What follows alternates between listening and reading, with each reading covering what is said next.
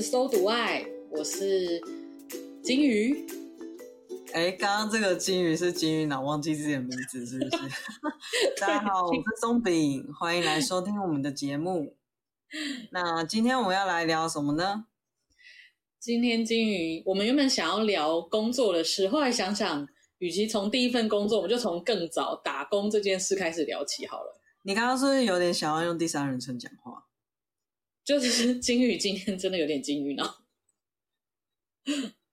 我是谁？我在哪里？这样，今天有点断片。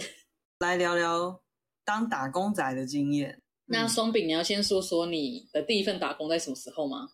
哎、欸，其实我的打工蛮无聊的。我真正有打工的那几份工都性质都蛮像，但我蛮想要分享我第一次应征打工的经验。哦，应征怎么说？对，因为当时当时我刚高中毕业。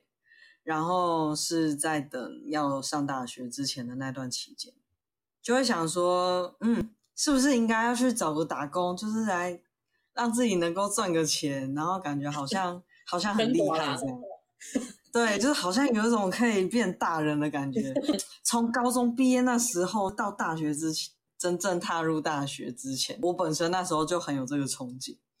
就会觉得很想要赶快变成大人，然后啊，变成大人等于会赚钱，没错，是对我的价值观里面是这样，所以那时候就就发现，哎，我们家附近有一间烧肉店开幕了，它上面就想说，哎，应征工读生，然后跟全职人员这样子，然后呢，我那时候真的是第一次要面试工作。然后也没有什么社团经验，就只是很普通的高职毕业。嗯、然后我那时候就也不知道履历怎么写，但因为他们就会说要附履历什么的，于是乎我就想，我其实不太有印象是别人跟我讲说书局有在卖，还是说我有印象中好像有这种东西。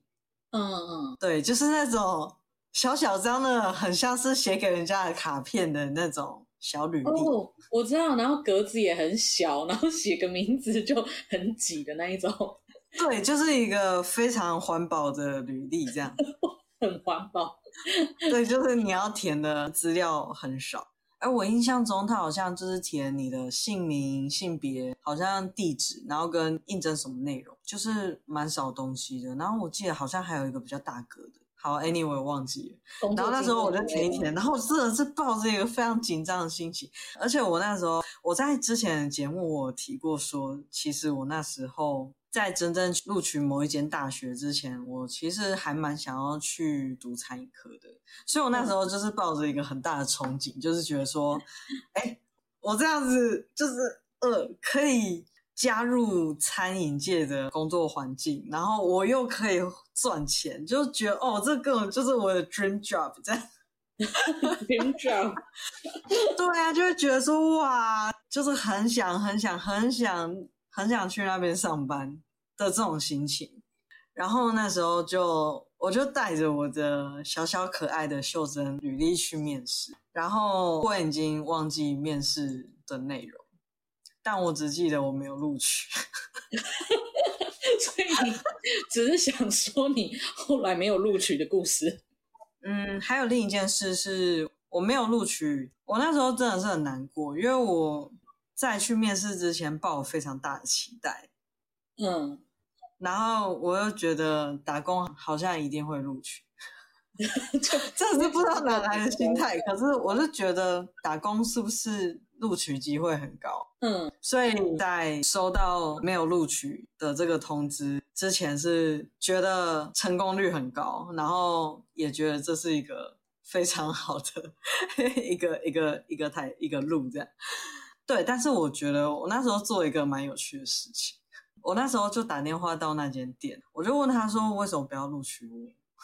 哦，就是我真的是很挫折，然后很想要知道我到底没有录取的原因是什么。对，然后我记得对方是跟我讲说，他觉得我可能还太紧张了，对，哦、然后可能也没办法做很久，因为他说就是不知道之之后真正大学会去哪里。嗯，对，然后他们这个攻读机会是要找长期的，就是还有再加上说。呃，因为感觉出来我很紧张，那我紧张的时候，我就会忘记表情控管，就是要保持微笑之类的。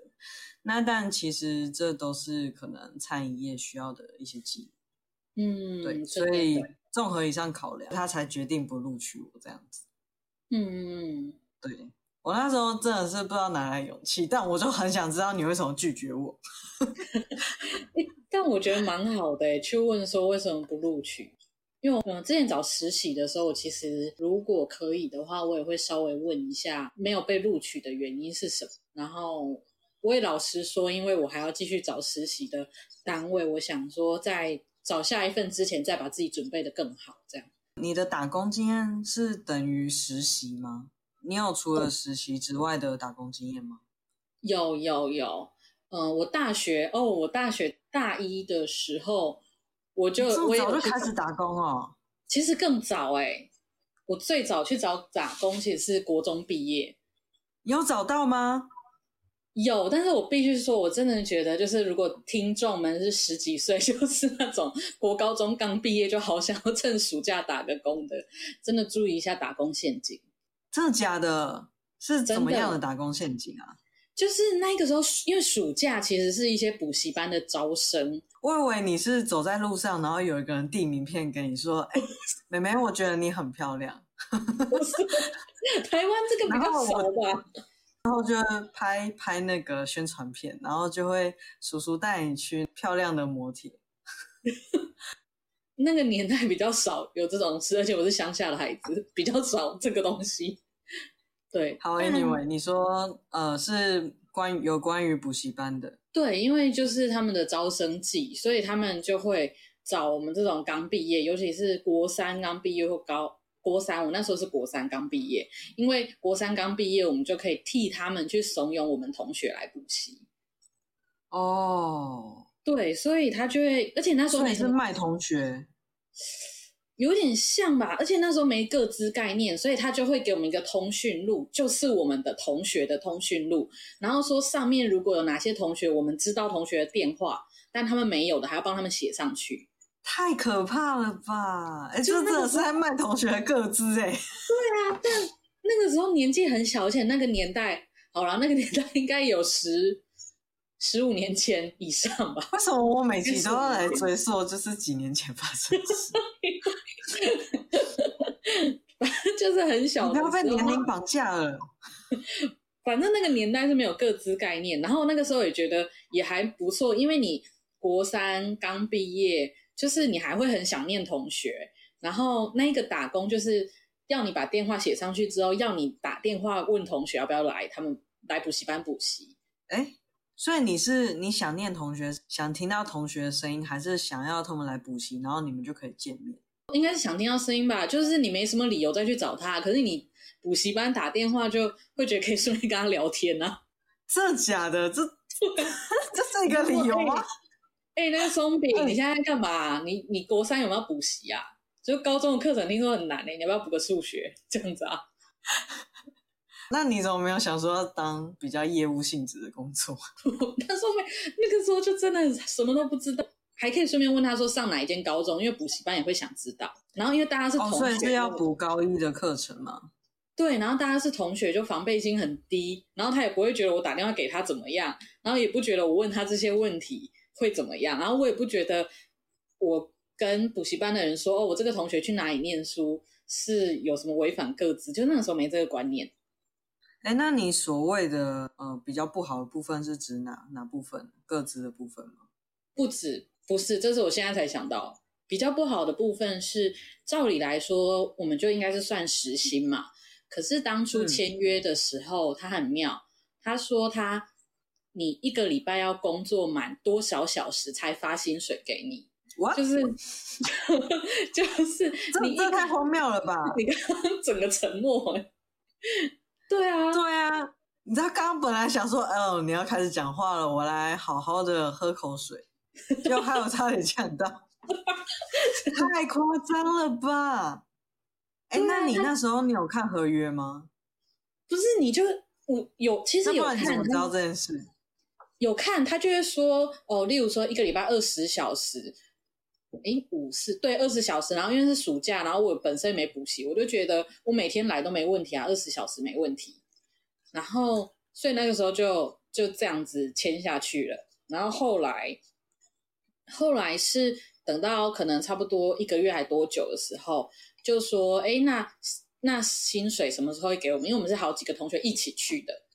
就是反正他弄得有点像直销，就一个同学拉一个同学，我们就七八个一起，真的是很像一个，很像一种信仰。对，而且他给我们的时数其实超级超级超级无敌少，根本不可能超过他规定的时数。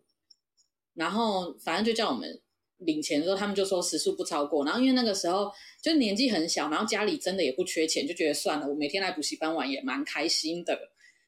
哎、欸，你这也太嚣张了吧！什么叫家里不缺钱？然后不 就是就是我打工真的不是为了那一笔钱，就是我没有那种我一定要拿到这几百块的那个感觉。然后所以，所以那时候，那你有你整个暑假你都没拿到钱，你跟你同学都没拿到钱，然后每天去那边打电话。